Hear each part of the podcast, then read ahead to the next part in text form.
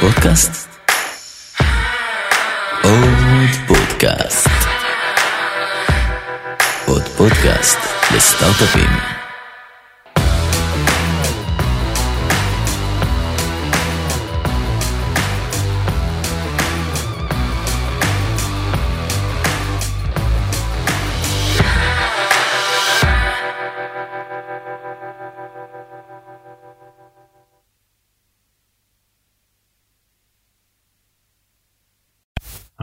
מה נשמע? מצוין, אתה? מעולה. תגיד, אז באמת אה, גולף זה כזה כלי חשוב בעולם המכירות? גולף זה כלי חשוב בעולם המכירות בשתי היבטים. אחד, אם אתה מוכר באזור של אנשים שמעניין אותם גולף, אז כדאי שתדע לדבר על זה. ושתיים, אם אתה כבר בונה יחסים עם לקוח שאתה הולך לשחק איתו גולף, הוא תקוע איתך לחמש שעות וקשה לו לברוח, ואז יש לך חמש שעות לבנות יחסים, לדבר, לסגור עסקאות. יאללה, קניתי. טוב, אני הולך אה, ללמוד. לך תלמד. יפה. טוב, אז מה אתה אומר, נתחיל? נתחיל. אז אתם מאזינים לפרק הראשון בעונה השנייה של מורידי הגשם, סדרת פודקאסטים בעברית שעוסקת בנושא המכירות. התוכנית מתפרסמת אחת לשבועיים בשיתוף פעולה עם כלכליסט ועם עוד פודקאסט לסטארט-אפים. בכל פרק נפגוש rainmaker, מוריד גשם שעומד מאחורי סיפורי ההצלחה הגדולים של חברות ההייטק הישראליות. נביא את סיפורו האישי, נדבר על מה באמת עומד מאחורי המספרים הגדולים של החברות המובילות בישראל, ובעיקר, בעיקר ניתן טיפים וכלים שאתם כמאזינים תוכלו לממש כבר מחר בבוקר. אז אני אדיר ציברמן, מייסד ריינמקרס אייל, היוזמה לקידום תחום המכירות בקרב יזמים ואנשי מכירות בישראל, ואיתי נמצא ערן וסטמן, שותף בקרן ויולה גרואות, והפעם אני וערן נדבר על פוקוס במכירות. אז רק לפני שנתחיל, נאמר שאנחנו מקליטים מגוגל קמפוס שנותן לסטארט-אפים גישה למוצרי גוגל, חיבורים לתעשייה, ידע ובנוסף נותן לתוכניות פודקאסט כמונו אולפן אודיו מקצועי ויפהפה. וכמובן תודה לכלכליסט על הכותרת ולגיא וטומי על השותפות האמיצה. ערן, בוא תספר קצת על עצמך. אז אני ערן, נשוי, שלושה ילדים, גר בהרצליה. אה, חזרנו לישראל לפני פחות משנה, אחרי 15 שנה בניכר, חמש שנים בסינגפור, אחרי זה עשר שנים בניו יורק. אה, כמו שאמרת, שותף בקרן אה, ויולה גרוס, ויולה צמיחה, ומאוד שמח להיות פה היום. יפה. טוב, בכל זאת תוכנית למכירות, נדבר עליה במספרים. אז קצת המספרים, אני ניהלתי צוותי go to market מאוד גדולים, היה לי צוות uh, של מעל 800 אנשים, שביחד uh, ניהלנו מכירות עד כמעט חצי מיליארד דולר. אחר כך ניהלתי חברה של מכירות של 60-70 מיליון דולר, ואולי המספרים הכי חשובים, אמרתי שיש לי שלושה ילדים, אחד נולד בישראל, אחד נולד בסינגפור, ואחת נולדה בניו יורק. וואי וואי וואי, אתה רציני. אה, יפה, ילד בכל נמל. ילד בכל נמל. חשוב מאוד. טוב, את הפורמט אתה מכיר, דבר קצת על החיים שלך, מה שעברת כאיש מכירות עד שהפכת להיות אה, VC, ואז אה, נעבור לנושא המקצועי. בשמחה. אז איפה הכל מתחיל? צבא? צבא, כמו אצל רובנו, אני יודע, אחרי הרבה שנים עברו, אבל צבא, שירתתי, היה לי תענוג גדול לשרת בחיל המודיעין, במערך היחידות המיוחדות. שירתתי קצת יותר מהרגיל, עד גיל, כמעט גיל 26. קצין, שם הפעם ראשונה שנחשפתי לניהול, שעדיף לך להקיף את עצמך באנשים קצת יותר חכמים ממך, בגיל מאוד צעיר לעבוד עם אנשים יותר מבוגרים, אנשים יותר בכירים, למצוא את המאזנים הנכונים. ואני חייב להגיד משפט שהרבה לא מבינים, ובטח זר לא יבין זאת, שהרבה מהדברים שעשיתי אחר כך בקריירה זה מבוססים על כל מיני דברים, לאו דווקא אחד לאחד, אבל הרבה דברים שלמדתי או רכשתי ניסיון בשירות הצבאי. יפה. ואז אתה משתחרר ו? משתחרר, אני בא מבית של אבא עורך דין, אח עורך דין, אז הלכתי ללמוד משפטים. מהר מאוד זה לא ריתק אותי מספיק, והתחלתי לעשות א', המון מילואים, אבל גם להסתכל מה עוד, ואז פנו אליי אה, שני אנשים נהדרים אה, שהכרתי מהשירות הצבאי, אה, שרגא כץ וינון ברכה, שבאותו שלב הקימו חברה שאז קראו לה גיגנט, היום קוראים לה סרגון, חברה בתחום התקשורת האלחוטית. ואמרו לי שהם שמעו שאני משתעמם בלימודים, אז אולי אני יכול לבוא קצת לעזור להם.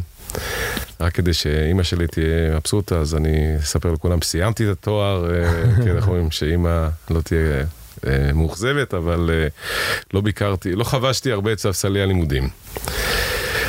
אז הצטרפתי למה שקוראים היום סרגון, ממש בהתחלה עם הקבוצת עובדים המאוד ראשונית, היחידי שלא היה מהנדס. ובהתחלה מה שביקשו ממני זה להסתכל, זה מוצר שהוא מותנה בכל מיני רגולציות, תדרים, אה, קיבולות, אה, capacity, ושיש מדינות שונות עם אה, תנאים שונים, וחלק מהתוכניות קדימה זה לבדוק איפה אפשר למכור את המוצר הראשון, את המוצר השני, אחר כך איזה מוצר כדאי שיהיה הבא, וזה לשם התחלתי. ודי מהר uh, התחילו ל... uh, לבקש ממני לעזור בדברים אחרים, זו חברה שהייתה פחות מעשרה אנשים. גם בשלב הזה, uh, אז פה יש כנס ראשון, פה יש להכין ברושור ראשון, עושים מה שעושים בסטארט-אפ בשלבים המאוד ראשונים. יום אחד נכנס המנכ"ל החדרון שישבתי בו ואמר לי שהוא היה באיזה כנס והזמין אותו לבקר באנגליה אצל איזה מפיץ ואם הוא כבר נוסע אז אה, אולי אה, אפשר אה, למצוא לו עוד כמה פגישות. אז לקחתי את המשימה ברצינות.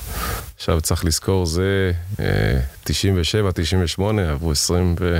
שתיים שנה. זה לא כמו היום, אתה הולך ללינקדין ומחפש מי זה ה-CTO של חברת אורנג' באנגליה, ועושה לו אה, בקשה לקונקשן ושולח לו איי-מסאג' וזה לא שאתה מוצא כל בן אדם וכל מספר טלפון גם, אז ברוב החברות זה היה פשוט להתקשר למרכזייה ובחלק מהמקומות רק להסביר להם את מי אתה מחפש היה תהליך ארוך, אבל uh, הייתי uh, צעיר ונחוש ודי מהר הצלחתי לארגן uh, למנכ"ל, אותה נסיעה, מספר מאוד uh, רב של פגישות uh, עם כל הגופים למעשה שעניינו אז את החברה. והכנתי לו תוכנית עם uh, uh, הרבה פגישות, תפגוש את זה, תפגוש את ההוא. וכמה ימים לפני הנסיעה בא אליי המנכ"ל ואומר, תקשיב, אתה פגשת, אתה דיברת עם כל האנשים האלה, אתה התכתבת עם כל האנשים האלה. אני, אין לי שמץ מי הם ולהם אין שמץ שמושג מי אני, אז בואו תיסע איתי. ונסענו והנסיעה התארכה תוך כדי, נוספו לנו עוד פגישות, אנשים הכירו לנו אנשים אחרים, אז הייתה נסיעה של כמעט עשרה ימים. ולמעשה זו הייתה הנגיעה הראשונה שלי בעולם המכירות, שזה עוד לא היה מכירות, כי לא היה מוצר, אבל בעולם אה, להתחיל לדבר עם אה, לקוחות פוטנציאליים. אה, ומשם התגלגלנו קדימה. יפה. אז דיברנו על זה שסך הכל היית הרבה שנים בסרגון, נכון? מי? הייתי בסרגון הרבה מאוד שנים, מ-97 עד סוף 2013, אז הרבה מאוד שנים. יפה, ואני חושב שאחד הדברים שדיברנו עליו לפני התוכנית זה הנושא הזה של אה, משברים, ש... משברים עולמיים שזכית לחוות עם, ה... עם החברה ועל ה... אני חושב שעל כמה היו, על, ה... על איך מתפעלים בעצם חברה מתוך אה, משברים כאלה. כן, אז אה, לצערי הייתי שם גם שהיו משברים, בדיעבד גם אתה לומד מהם המון. יותר מדברים קשים מאשר מדברים טובים לומדים בדרך כלל. אה, אז אחרי שסיפרתי איך התחלנו ולחפש אה, לקוח בכל מקום בעולם, אה, החברה גדלה, הביאו סמנכ"ל מכירות, שהסביר לי שהוא לא היה מגייס אותי כי אני לא הייתי מהנדס, ובאותה תקופה כדי להיות איש מכירות בהייטק היה צריך להיות מהנדס. ולאט לאט החברה נבנתה עם איזושהי מסגרת ואני קיבלתי אחריות ישירה על ניהול המכירות באירופה. ורוב יהבה של החברה אה, היה על ארצות הברית. אה, באותך שנים, באותם שנים היה אה, הרבה מה שקוראים אלטרנטיב קריארס, אה, מפעילי תקשורת אה, שבאו להתחרות במפעילים הוותיקים. וקיבלו רישיונות לתדרים של תקשורת אלחוטית, שזה בדיוק מה שהחברה עשתה. אה, עם המון מימונים ומינופים והלוואות. וצמחו כמו מטורפים. אז אה, סרגון הייתה בעלת מזל בתקופה הזאת שהצליחה לחדור לכל הלקוחות הכי גדולים בתחום הזה בארצות הברית. על זה החברה הלכה להנפקה באוגוסט 2000, ומזל שכך, כי אחר כך במשבר ב... שהתפוצצה הבועה, אז... אה, משבר הדוט קום. משבר הדוט קום, אה, אלה שלא היה להם כסף, היה כמה מתחרות שלנו שפשוט אה, התאדו.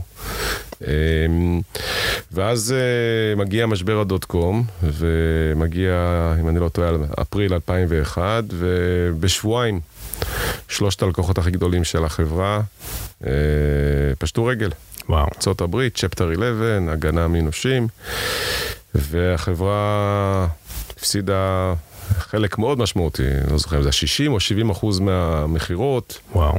אה, כסף שהיו חייבים לנו, ולמעשה את כל העתיד, אה, שהיה נראה באותו זמן, אתה, כאילו שהכל נראה לך שחור. באותה תקופה הפעילות באירופה הייתה נחמדה, אבל לא הייתה חלק אה, מאוד אה, משמעותי בחברה. אז דבר ראשון, החברה הייתה צריכה להקטין הוצאות. ביום אחד, אה, אה, יום עצוב, אה, החברה הייתה צריכה לשלוח כמעט שליש מהעובדים הביתה. ואז לחשוב מה עושים אחר כך. ושם היה הרבה עבודה, וזה קצת מתקשר להמשך שיחתנו. מה הפוקוס של החברה, שברור שהשוק האמריקאי הוא לא היה רלוונטי באותן תקופות.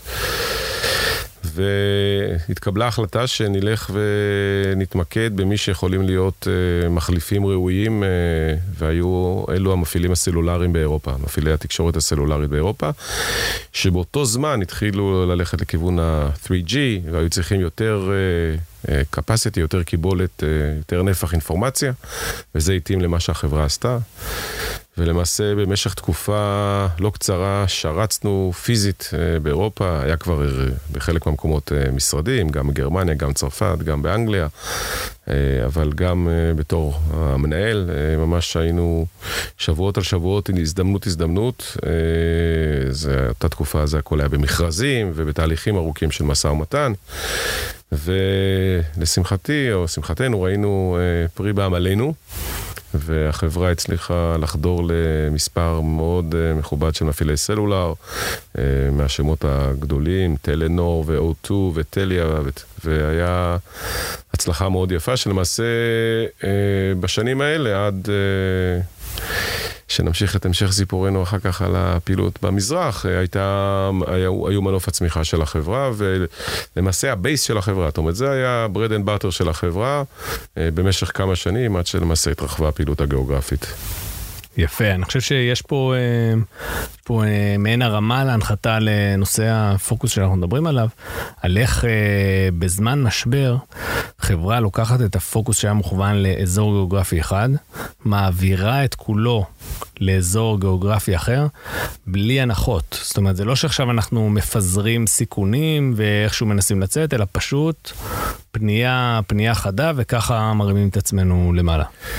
גם זה, מה שאתה אומר, נכון מאוד, וגם בתוך האזור הגיאוגרפי, אני מזכיר שעד אז החברה, אולי היה לה לקוח אחד, שניים, אה, בתחום המפעילים הסלולריים, כי עד אז זה כמעט ולא היה שוק רלוונטי, אז גם בתוך הפוקוס הגיאוגרפי היה גם איזשהו פוקוס אה, לסוג לקוח, אה, ולמעשה הימור, אפשר להגיד שהיה הימור, ובמשך תקופה ארוכה חרקנו שיניים לפרוץ ללקוחות האלה, אבל בסופו של דבר זה הוכיח גם בכיוון הגיאוגרפי וגם בכיוון סוג הלקוח.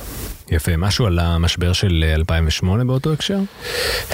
אז אנחנו עושים uh, fast forward, 2008 uh, כבר הייתי עם uh, אחריות גלובלית, למעשה קיבלתי אחריות גלובלית בשנה הזאת, בשנת המשבר, וגם שם החברה כבר הייתה במספרים הרבה יותר גבוהים, חסר סרגון חברה ציבורית, אז אין בעיה לדבר במספרים, כבר מעל 200 מיליון דולר מכירות, או באזור הזה, ופתאום הם מתחילים לרדת, והרבה לקוחות uh, מאיטים את קצב ההצטיידות, וחלק מהלקוחות uh, או נעלמים, לא באותו היקף. של 2,000, אבל בטח היקף ההצטיידות.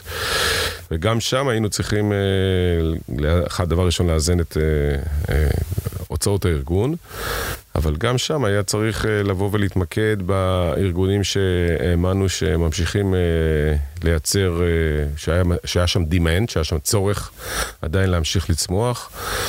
ולמשל, הרבה פעילות של החברה, גם אז ועד היום הייתה בהודו, ושם המשיכו אה, לקנות אזורים אחרים ספציפיים של החברה שהמשיכו למקוד, ושם היה צריך להתמקד בהם. ומזלנו, המשבר של 2008 לא היה ארוך מאוד, אז כן. כשב-2009 כבר החברה עשתה ריבאונד והמשיכה משם לצמוח. בשנים שאחריה. יפה, אז מתי אתה נשאר בסרגון? אז אני הייתי בסרגון, אז רק ככה כדי להשלים את הסיפור, אז סיפרנו על אירופה, באיזשהו שלב אה, רצינו קצת אה, לעשות שינוי. אז uh, הוצע לי לפתוח את הפעילות של החברה במזרח, אז עברנו אשתי ואז תינוק בן 18 חודשים, שהוא עכשיו כבר בן 17 שנים, לסינגפור, והקמתי את הפעילות של החברה במזרח, שהייתה אולי אחת התקופות היותר יפות שלי uh, בצד המקצועי, uh, ולמעשה פתחנו uh, אזור שלא היה בו כמעט שום מכירות בחברה, ואחרי ארבע וחצי שנים, חמש שנים, הגיע ל... כמעט 150 מיליון דולר מכירות. Uh, עד היום אני חושב שזה המנוע המרכזי של uh, ההכנסות uh, של החברה, אבל בטח בשנים ההם. אז הפכנו להיות מהאזור הכי קטן לאזור הכי גדול. אספר לך קוריוז קטן, אה, הרבה מאנשי המכירות, או אנשים שמקשיבים לפודקאסט הזה, הולכים לכנסי מכירות, sales kick off, אה, ואני מניח שב... אה, כל חברה והמנהגים שלה בסרגון היה מנהג שאחרי שמדבר המנכ"ל, ואם היה סמנכ"ל מכירות, אז מנהלי אזורים מדברים לפי גודל האזור. אז תחשוב שבשנה לפני שעברתי למזרח הייתי מנהל האזור הכי גדול, הייתי מדבר ראשון, ובשנה אחרי זה אתה מנהל את המזרח שיש שם אפס ביזנס ואתה בא ועולה אחרון. וירדתי מהבמה ואמרתי... never again, ואז כבר בשנה אחרי זה כבר עלינו שניים, ושנה אחרי זה כבר עלינו ראשונים, והיה ממש, היה תקופה טובה, לפעמים צריך אה, אה, שיהיה גל שעולה, אבל צריך להשתדל לרכוב יותר מהר מהגל. כן. וגם שם היה הרבה עניין שהיה קשור לפוקוס ההתנהלות, כי המזרח, אה, מפה זה נראה דבר קטן, זה דבר ענק, גם גיאוגרפית, גם עם נכון. אנשים. והיה צריך לבחור בקפידה באיזה מדינות אנחנו מתמקדים, ולא, אני מכיר הרבה אנשים שגרים במזרח ועברו ארץ, ארץ, ארץ, ארץ, וחוזר חלילה, ועד שחוזרים לארץ הראשונה לא זוכרים איפה הם היו ומי נפגשו, ובסרגון שם היה מיקוד, התחלנו בהודו, עברנו לפיליפינים, הוספנו אינדונזיה, אה, ו... נגמר בהרבה מאוד ארצות, אה, כולל מלזיה, כולל אה, אוסטרליה, כולל אה, דרום מזרח אסיה עם וייטנאם וכאלה. זה היה שלב נכון, וגם בבניית הכוח, לא רק המכירות, כי אתה צריך בהרבה דברים גם צוות תומך, וזה היה נוח שבנית ארגון גדול בהודו שיכול לעזור לפיליפינים, שהפיליפינים היה ארגון גדול, יכל לעזור לאינדונזיה. יפה. וחוזר חלילה. אני חושב שעל הנושא הזה של מכירות באיפא"ק יצא לנו לדבר פה כמה פעמים בתוכנית. בתוכנית. אה, אני חושב שהראשון שדיבר על זה פה בתוכנית זה היה רנבוק מטאבולה. אה, גם דיבר על הנושא של ההבדלי תרבויות העמוקים שיש שם בין, אה, בין מדינות, ושוב אנחנו חוזרים לנושא הפוקוס. כמה זה קשה לעשות מכירות בהרבה אזורים במקביל אם אתה לא באמת מפוקס ועושה את זה קודם טוב במקום אחד. חד משמעית, אתה יודע, רוב האנשים רואים מישהו אה, מלוכסן ואומרים הוא סיני. עכשיו, הוא יכול להיות יפני, יכול להיות קוריאני, יכול להיות וייטנאמי, תאילנדי, פיליפיני וכולי. לגמרי. אה, וההבדלים הם אה, תהומיים, אה, לא רק אה, בין המדינות. תחשוב שחלק מהמדינות האלה הם המדינות, או לא חלק, שתי המדינות הכי גדולות בעולם, הודו וסין, הן מהמזרח. נכון. יש לך מדינות עצומות כמו אינדונזיה, אה, וגם מדינות אה, כמו פיליפינים, תאילנד, מדינות של אה, הרבה עשרות מיליונים. ובכל אחת מהן יש הרבה שבטים, קהילות, סוגים שונים, דתות, ניבים, שפות, ויש הרבה צורך בהיכרות של האנשים, להיות מאוד זהיר, לא להגיד דברים לא נכונים במקומות. הלא נכונים, ובטח בסקייל אתה חייב, אה, אה, עוד פעם, לסוג כזה של מכירות כמו שעשינו בסרגון, צוות מקומי. כן. אה, כדי לתפוס את ה... כל הניואנסים הזהירים שצריך לתפוס אותם. יפה. אז ככה לסיכום התקופה שלך בסרגון. א', הייתה תקופה יפהפייה עם uh, הרבה סיפוקים, לקחתי, הצטרפתי לחברה שהיה בה אפס מכירות, לפני שהיה מוצר. הייתי uh, בר מזל לקבל את ההזמנה הראשונה של החברה של uh, 37 אלף דולר, עד היום אני זוכר את זה. uh, ולקחת אותה עם רכישה מאוד גדולה שעשינו של חברה נורבגית למכירות של כמעט חצי מיליארד דולר. נשארתי בחברה עד סוף 2013. יפה, ואז התחנה הבאה?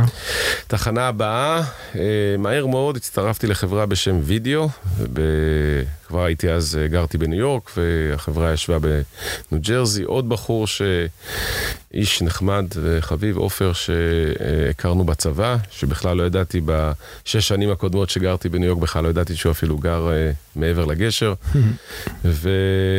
ונפגשנו, והוא ניהל, הקים את החברה וניהל אותה, וביקש ממני שאני אבוא לעזור לו קצת עם המכירות, שנבנו מאוד יפה, אבל קצת נתקעו באזור ה-50 מיליון דולר.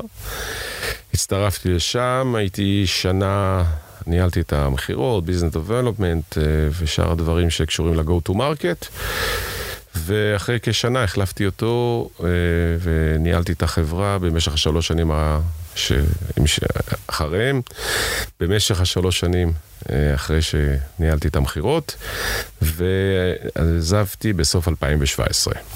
ואז uh, התקבלה החלטה, אנחנו אומרים, אחת היותר משמעותיות uh, בחיי, בחיינו כזוג, בחיינו כמשפחה.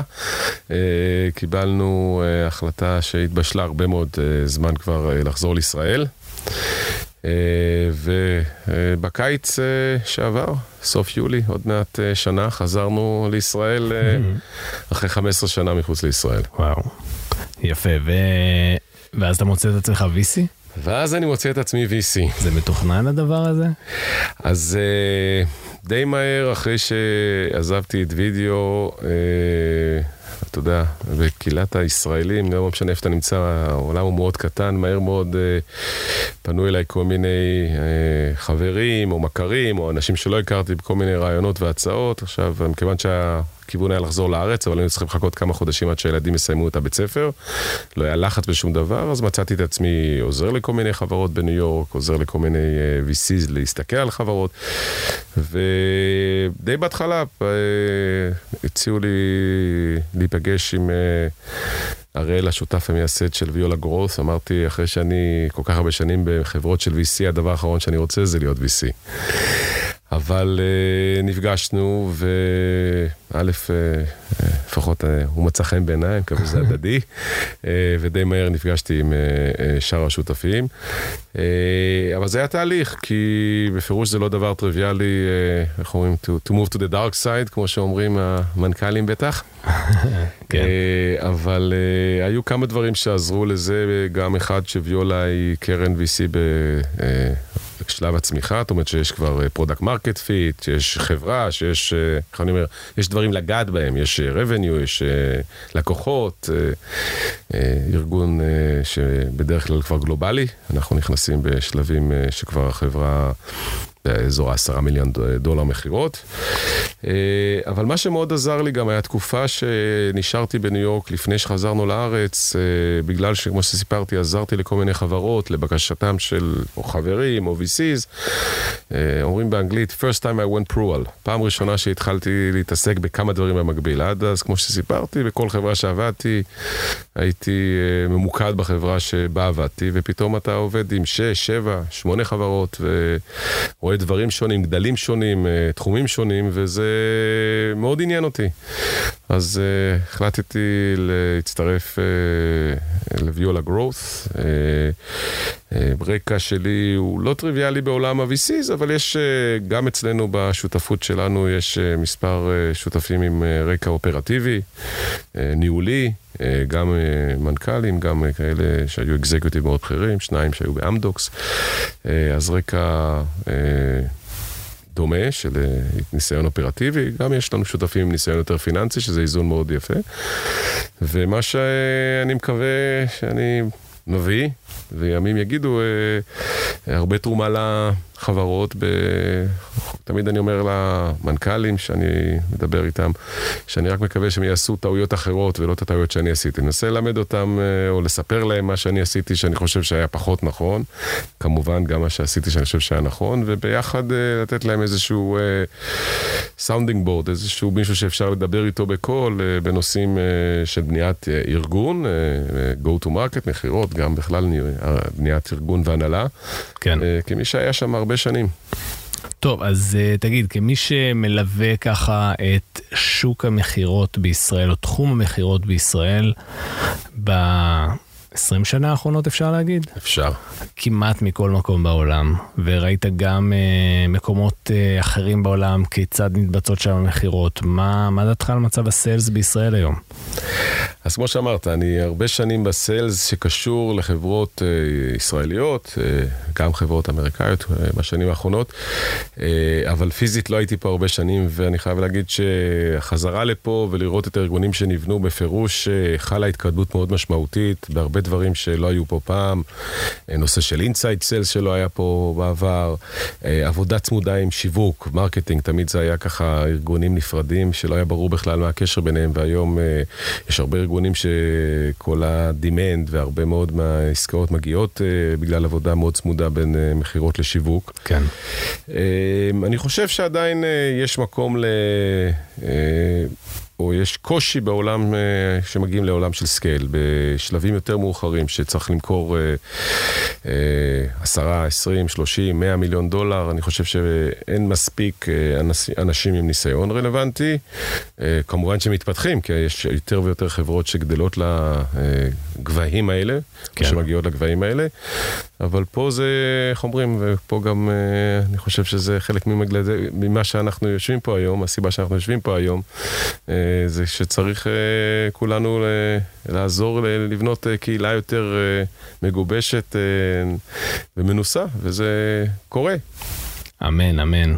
מילים חזקות. טוב, אז עכשיו נעבור לנושא לשמו התכנסנו. בעצם החשיבות של הפוקוס בעולם המכירות. Uh, הנושא הזה, אני חושב ש... זו סוג של אמירה שחוקה, תמיד אומרים, כן, צריך להיות, אם נהיה מפוקסים, הכל יהיה בסדר.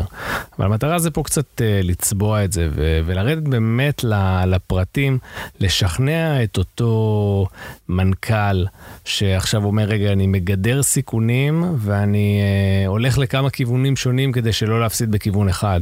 או אותו סמנכ"ל מכירות שאומר, כן, אבל יש פה הזדמנות ענקית שמגיעה מהצד השני של העולם, למרות שאני לא בכלל עובד באזור. הזה, אני חייב לקחת אותה כי יש פה סיכוי לסגור יופי של עסקה. אז לדבר קצת על למה לא כדאי לעשות את הדברים האלה ולמה דווקא להיות מפוקסים, ייתן לנו הרבה יותר יכולת לצמיחה של הרווחים שלנו.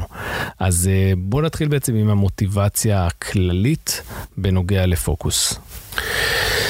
אז אמרתי ממש לפני דקה או שתיים שאני מנסה להגיד לאנשים שאני עובד איתם, ש... ינסו לעשות טעויות אחרות. אז כשאני מסתכל על הקריירה שלי, המקומות שהצלחתי, הצלחנו, אף פעם לא עבדתי לבד, עברו הרבה שנים מאז שהייתי איש מכירות בודד. המקומות שהצלחנו בהם היו מקומות שהיו לנו, שהיה לנו בהם פוקוס ברור. המקומות שבהם פחות הצלחנו זה במקומות שבדיוק מה שאתה אמרת, הייתה הזדמנות מדהימה בקצה השני של העולם, או בשוק שלא היינו חזקים בו. ניסינו לעשות יותר מדי. כן. אפילו באזור הנוחות שלנו, אבל רק יותר מדי. We spread to sin, כל הדברים האלה, זה, ושם היה פחות הצלחות. ואני חושב שארגון, למעשה, כל חברה, סטארט-אפ, וגם שגדלה, יש לה, אתה יודע, את המשאבים, אבל יש לה אסטרטגיה ויש execution, יכולת הביצוע. אני חושב ש... לפעמים ממיתים ערך בחשיבותה של האסטרטגיה. כן. וברגע שהיא גובשה, איפה שיש בה פוקוס, אז יכול להיות שהאסטרטגיה היא יותר גיאוגרפית, יכול להיות שהאסטרטגיה היא מוצרית, שמתאימה לפלח שוק, ורטיקל, מה שאנחנו אומרים. יכול להיות שהיא חותכת את שניהם, זאת אומרת ורטיקל מסוים בטריטוריה מסוימת, אבל ברגע שיש אה, אסטרטגיה, ואני מניח שאף אחד לא מקל בראש, וברגע שבנו אותה והשקיעו בה מחשבה, אה, אני מאוד מאוד ממליץ אה, להיצמד אליה. כי עכשיו, אפשר להחליט ש... אה, יש לא מעט חברות מוצלחות שהתחילו במוצר מסוים, ראה Slack שעכשיו, אה, איך אומרים, they are not going public, הם מגיעים, שמים את החברה כחברה ציבורית, התחילו כחברה לא במה ש-Slack עושה היום, ועשו פיבוט, אז יש הרבה חברות ישראליות שאנחנו מכירים שעשו פיבוטים, וחלקם חברות מצטיינות. אז אפשר להחליט אחרי פרק זמן מסוים שהאסטרטגיה לא עבדה, לא נכונה, לא מתאימה, לא מתאימה לנו, אבל ברגע שמחליטים על... ואז לשנות אסטרטגיה. כן. אבל ברגע שמחליטים על האסטרטגיה, אני מאוד מאוד אה, ממליץ לדבוק באסטרטגיה ובפוקוס שהיא, אה, שהם יוצרת. עוד איזה נקודות ככה כלליות לפני שאנחנו צוללים לתוך אה, פוקוס אה, ברמה הוורטיקלית והגיאוגרפית? אני חושב שזה, עיקר המשקל פה, עיקר האחריות היא על מנהלים. ו... ו... זאת אומרת, אה, אנחנו פה בפודקאסט, לא בווידאו, אבל אחרת הייתי מראה, לפעמים אני הייתי מכה לעצמי על היד, שאני אומר שהייתי, שהייתי מתפתה. אבל פה זה מנהלים ש... אתה יודע, מנהלים של מספר אנשי מכירות, ומנהלים של uh, מנהלי האזורים, והמנכ"ל, ולפעמים גם לבורד. Uh, לאכוף את זה באלף, uh, כדי לראות שבאמת uh, מתפצים, וזה נושא לא קל, uh, נושא של פוקוס. יש כל כן. כך הרבה פיתויים, ואנחנו נדבר על זה, אבל יש המון פיתויים, ואני... Uh, תמיד יש סיבות טובות למה כן, ולהגיד לא זה תמיד uh, פחות... Uh, נחמד, כן. אבל אני פה חושב שזו אחריות אה, של הנהלה, מנכ"ל, לפעמים בורד. יפה מאוד. אז אה, בואו בוא, בוא ניקח את החלק הראשון של פוקוס. הפוקוס הוורטיקלי או המוצרי. למה, למה צריך להתפקס ברמה הזאת? בהנחה שחברה, כמו שאמרנו, גיבשה אסטרטגיה מסוימת והיא החליטה שהשוק שהיא אה, רוצה לעשות, אה, רוצה להתמקד בו, הוא הוורטיקל מסוים. רוצה להתמקד בוורטיקל מסוים. אה, החברה אז צריכה להתאים את כל שלבי הייצור. אני כן. מסתכל על חברה כפס ייצור. ואז אה, גם אם אין לה ייצור, שהיום רוב החברות שאנחנו אה, מדברים עליהן אין להן ייצור, אבל בכל זאת אתה רוצה שזה יהיה כמו פס ייצור, שהפיתוח יעבוד בספרינטים שלו ובקצב שלו וביעדים שהוגדרו לו, והשיווק יספק את הלידים אה, שלו ואת ה... coverage שלו כמו שהוא מתוכנן, ושארגון המכירות יעבוד כמו פס ייצור, אתה יודע, כבר בקצב וב scale וב playbooks נכונים. וכשאתה נמצא בתוך vertical, אתה צריך אה, להיות אה, מאוד מקצועי בתחום הזה. כן. ואני אפרוט את זה. בצד של מוצר, אה, יש דרישות ספציפיות. אה, אה, לוורטיקלים שונים. אתה הולך לעבוד בתחום הפיננסי, זה לאו דווקא אותו דבר כמו שאתה הולך לעבוד בתחום הרפואי, שונה משאתה הולך לעבוד בתחום אה, ביטחוני. אה, צריך לעשות התאמות, יש בתחום ה... healthcare בארצות הברית, תחום הרפואי בארצות הברית, יש uh, כללים מאוד חזקים לגבי uh, uh, החשאיות של האינפורמציה של החולים, מה שקוראים HIPAA compliance. בתחום הבנקאות אנחנו כולנו מכירים, בתחום הביטחון בוודאי שיש הרבה מאוד דרישות ספציפיות. אז זה משליך כמובן משלב הפיתוח לניהול מוצר, וברגע שאתה בתוך uh, עולם המכירות, שעליו אנחנו מדברים היום, אתה צריך לרכוש את השפה. lingo הרלוונטי אה, בהחלט. לתחום הזה. ניתן דוגמה. Uh, במהלך uh, הניהול של חברת וידאו, uh, הוספנו באיזשהו שלב vertical של בנקים, של תחום הפיננסי. ולמעשה הוספנו פתרון וידאו לתוך עולם ה call center.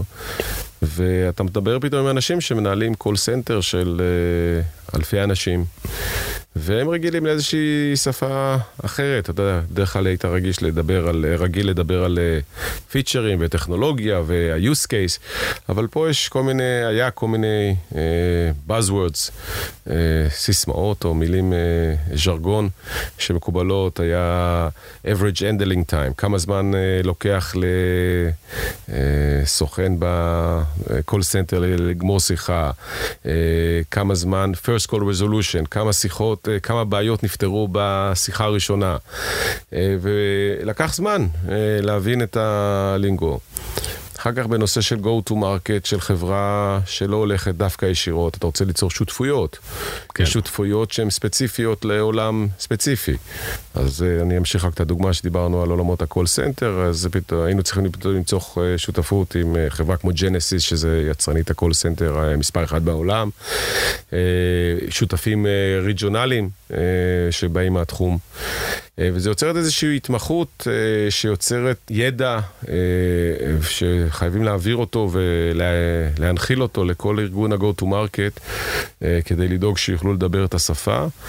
אבל once אתה חי, אתה נהיה חלק מהאקו-סיסטם של הוורטיקל הזה, אתה מאוד קל לך ליצור את היחסים הנכונים, להתקדם במעלה העסקאות ולסגור יותר ויותר עסקאות. זה גם מאפשר לך כמובן להביא references, uh, testimonies מלקוחות מאוד רלוונטיים. Uh, ישבתי פעם באירוע של גרטנר בברצלונה עם uh, לקוח uh, שהיה של ברקליס, וישב מולנו CTO של בנק אחר. וכמעט אה, ולא, חוץ מלאכול, לא הייתי צריך לעשות הרבה בארוחה הזאת, כי הלקוח מברקליס מכר לו את הסיפור שלנו. וזה שאתה עובד בתוך vertical, הם אה, רוצים לראות מה... למרות שהם מתחרים, אבל כן. הם יודעים מה אחרים עושים, והם אה, הרבה לא רוצים להיות ראשונים, ואז זה מאוד מקל עליהם כשהם רואים שאפילו מתחרה שלהם הוא משתמש במוצר. יפה. יפה. טוב, אין, אין, אין, אין ספק שללכת פה לוורטיקל אחד, זה, יש לזה יתרון אה, גדול, נקודה מאוד כואבת, גם בקרב, בקרב סטארט-אפים צעירים במיוחד, כי אתה גם לא תמיד יודע מה ה vertical שאתה רוצה ללכת אליו, ומה שאתה תיארת פה זה הרבה מאוד השקעה כדי להכיר את ה vertical. ורק אז אני יכול להתחיל ו... ולפעול בתוכו, שזה, ה... ש... שזה משהו שחייבים להכיר, שיש פה overhead מאוד משמעותי בזמן הזה. כן, אז יש פה, א', אתה צודק במאה אחוז, יש פה מספר דרכים לקיצורי דרך, אבל לאו דווקא. דבר ראשון, דיברנו מקודם על אסטרטגיה, ואני מניח שאם חברה אה, בשלב מוקדם, לאו דווקא החברה חייבת לעשות את זה, אבל אם החברה בשלב מוקדם החליטה שהיא הולכת על ורטיקל, אני מניח שיש אה, ליזמים איזושהי הבנה בתחום הזה, אפילו מקריאה, ואני פוגש הרבה יזמים שהם סיפרו לי, שמספרים לי שלפני שהם אה, הלכו, הלכו על מוצר מסוים, הם פגשו 50 לקוחות פוטנציאליים, זאת אומרת, זה היום עולם שמאוד נפוץ, ששואלים הרבה לפני שמקימים הרי אפילו את הסטארט-אפ, או בשלבים מאוד ראשונים. כן. אז אם הם בחרו כזה ורטיקל, ורטיקליים כבר יש להם איזושהי הבנה. אה, קיצורי דרך יכולים להיות שניים, אחד אה, כל מיני יועצים כאלה ואחרים שחיים את העולם הזה, ושתיים, לגייס, ברגע שאתה מתחיל לגייס, לגייס אה, אנשים שבאו מהוורטיקל הזה. לא הייתי אומר את כולם, כי אתה יודע, כי קשה גם לאנשים לפעמים לעשות שינוי, והם רגילים, הם, אם הם באים מתוך הוורטיקל, לפעמים רגילים למשהו שלאו דווקא אה, יחשבו שאפשר לשנות, אבל בפירוש אני חושב שזה אה, נותן קיצור דרך אה, בתחום. יפה. תחום הפוקוס השני שאנחנו, אפשר לעסוק בו הוא הפוקוס הגיאוגרפי. זאת אומרת, אנחנו עובדים במדינה אחת, ועכשיו מתחילות לצוץ לנו הזדמנויות בצד השני של העולם. עבדנו במערב, מתחיל לצוץ באיפא"ק, עבדנו באיפא"ק, כמו שאמרנו, עבדנו בהודו, פתאום צצות לי הזדמנויות באוסטרליה, הרי זה גם איפא"ק, לא?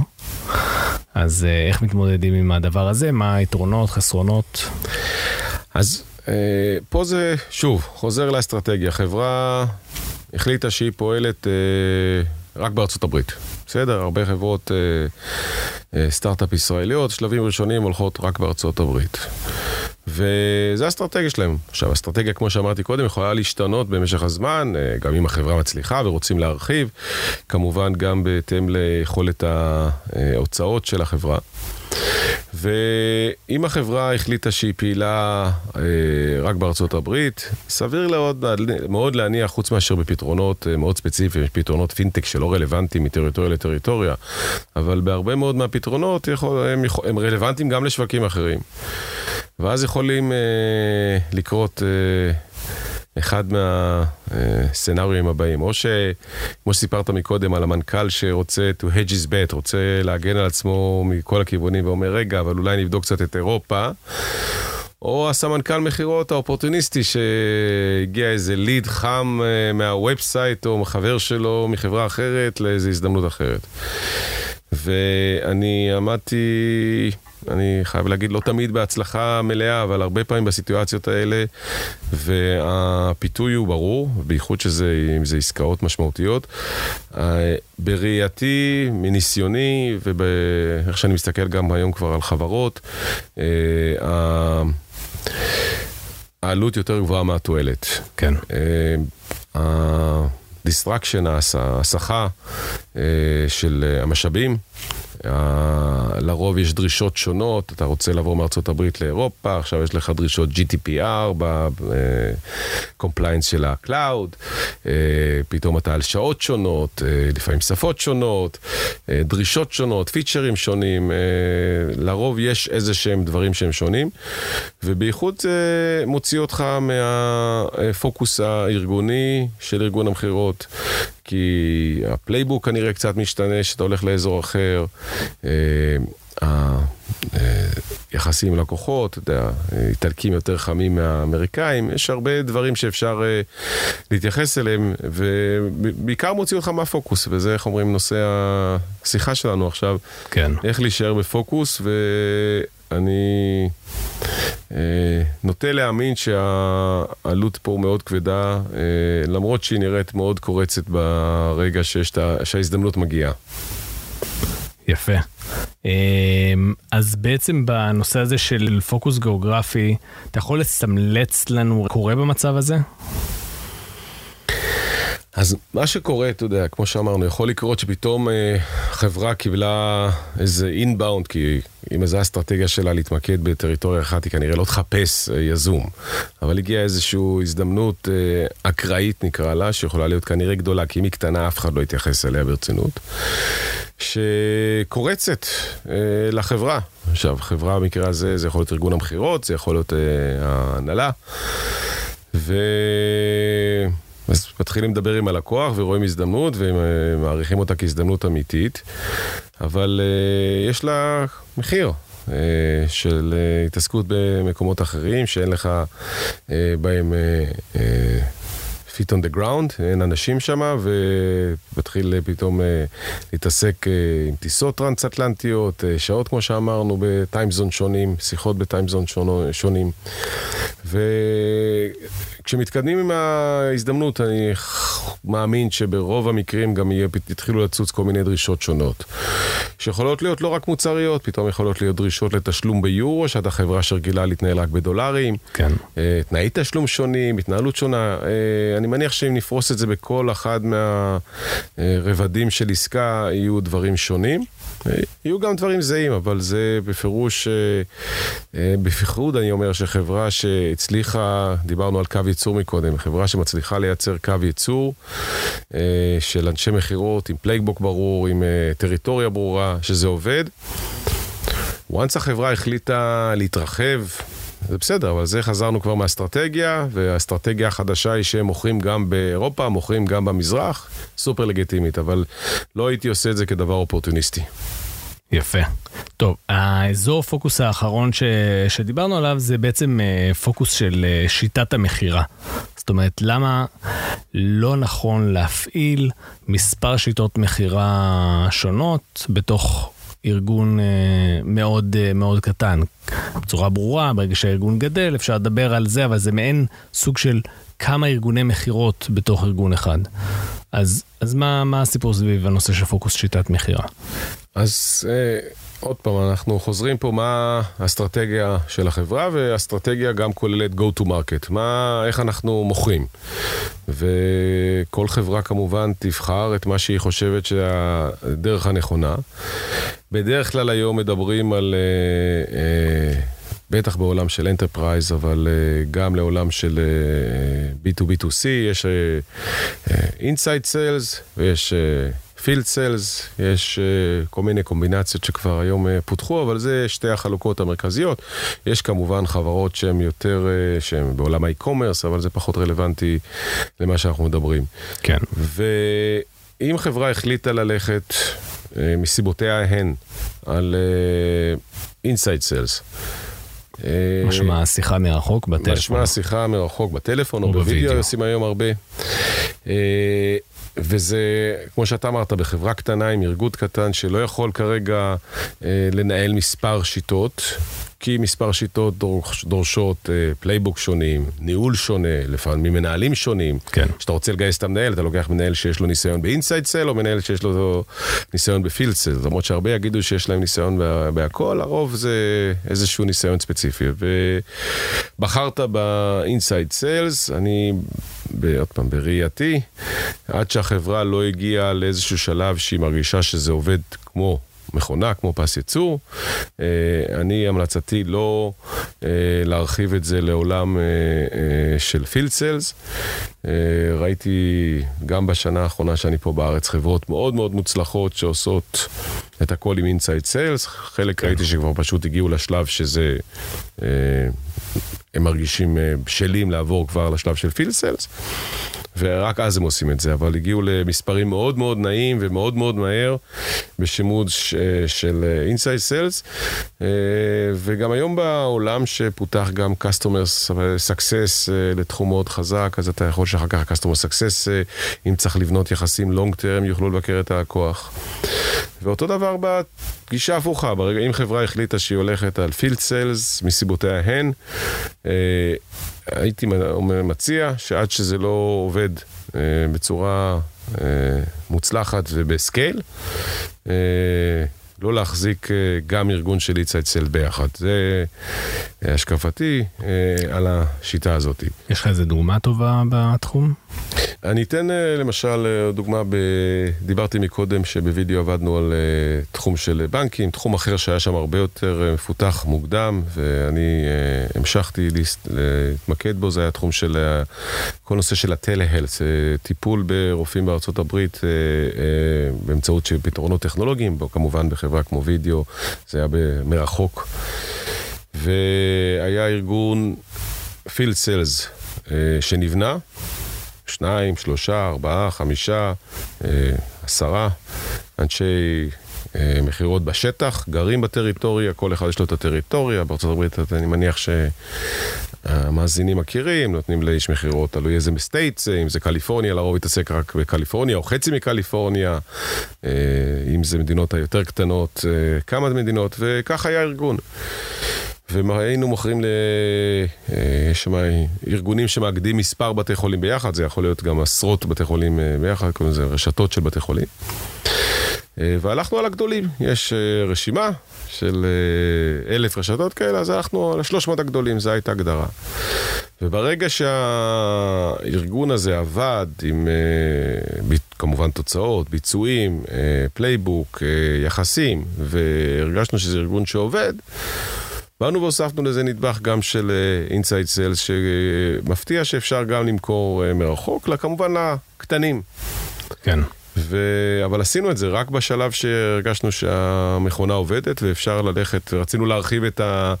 את קהל היעד, כן? כי לגדולים אה, אה, רוצים את היחסים האישיים, אבל אה, באיזשהו שלב שהגענו למסקנה שגם יש אה, כסף אה, אצל הקטנים, אה, עברנו את השימוש לאנשי אינסייד סיילס וזה עזד. יפה, יפה. טוב, אז אה, לא תאמין, אבל תם זמננו. אז אני אסכם רגע את הנקודות החשובות ש, שדיברנו עליהן. אז ככה, דיברנו על הנושא של החשיבות של הפוקוס בעולם המכירות. נתנו לזה איזושהי אה, מוטיבציה כללית, ככלל, החשיבות של לעבוד כפס ייצור, שכולם ידעו בדיוק מה הם עושים, גם במכירות, גם ב, בשיווק, ולכן כדי להגיע לרמה של פס ייצור, אנחנו צריכים לקחת את ההחלטה על מה אנחנו מתפקסים ולהתמיד בה. הדבר השני שדיברנו עליו זה הנושא של פוקוס ורטיקלי. כמה זה, כמה צריך להעמיק בידע שלך ובהבנה שלך, אם זה בשפה שמדברים שם, אם זה בכל מיני פיצ'רים רלוונטיים לתחום מסוים, ולכן לא נכון לזוז מהמקום הזה, אלא להתפקס על תחום אחד ולרוץ בו. אחרי זה דיברנו על הנושא של הפוקוס הגיאוגרפי, שיש בו אולי את הפיתויים הכי גדולים של עסקאות מזדמנות מצד אחד, או מצד שני לנסות לגדר את, ה, אה, את הסיכונים, ו, וככה סמלצנו קצת מה קורה שאתה יוצא מתוך האזור הזה ואיך הכל מתפזר לך, אם זה ברמת ה, אה, הרשימות של הלקוחות הפוטנציאליים שלך, אה, זמן גיאוגרפי, תרבות וכדומה.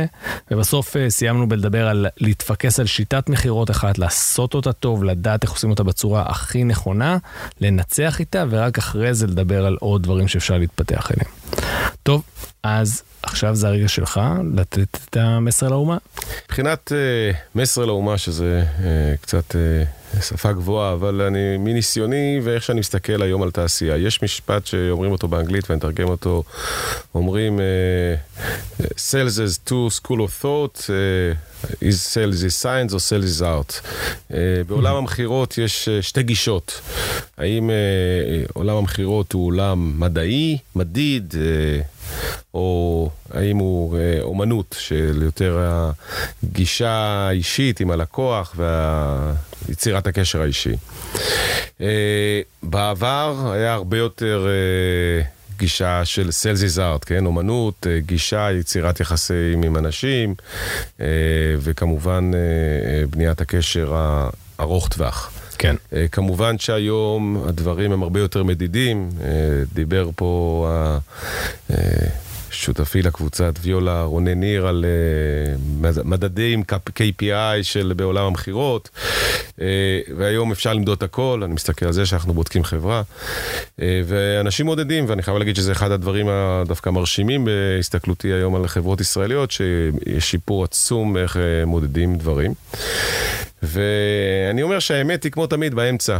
אה, צריך למדוד את הכל, ויש משפט יפה באנגלית שאומר you treasure what you measure, אבל אני חושב שעדיין צריך להשאיר אה, מקום אה, גם ל touch האישי, להוסיף אותו ל playbook, איך לא רק אני מקריא את השבע משפטים או שבע שאלות שיש לי ב playbook, אלא איך מכניסים קצת רעיונות ליצירת קשר אישי ובניית התשתית ליצירת יחסים ארוכי טווח. אז זה המסר שהייתי רוצה להעביר. יפה. טוב, אז אני הייתי אדיר צימרמן, ותודה לרן וסטמן על אה, שיחה מרתקת, מעמיקה. אה, ובאותה הזדמנות נזכיר שמעבר לפודקאסט יש לנו קבוצת מיטאפ שמקיימת מפגשים וסדנאות. כדי ללמוד על הפעילות של הקבוצה הזאת, תחפשו את Rainmakers IL באתר של מיטאפ.קום. מעבר לכך יש לנו עוד אה, שתי קהילות בפייסבוק שמורכבות מאנשי מכירות ויזמים שעוסקים בנושא מכירות. אתם מוזמנים לחפש אותם בפייסבוק, The, Sales, The Israeli Sales Forum, TISF, וקהילת סופר סלרס. אז אה, ערן, היה אחלה. תודה רבה. תודה שבאת להתארח. בשמחה. ביי.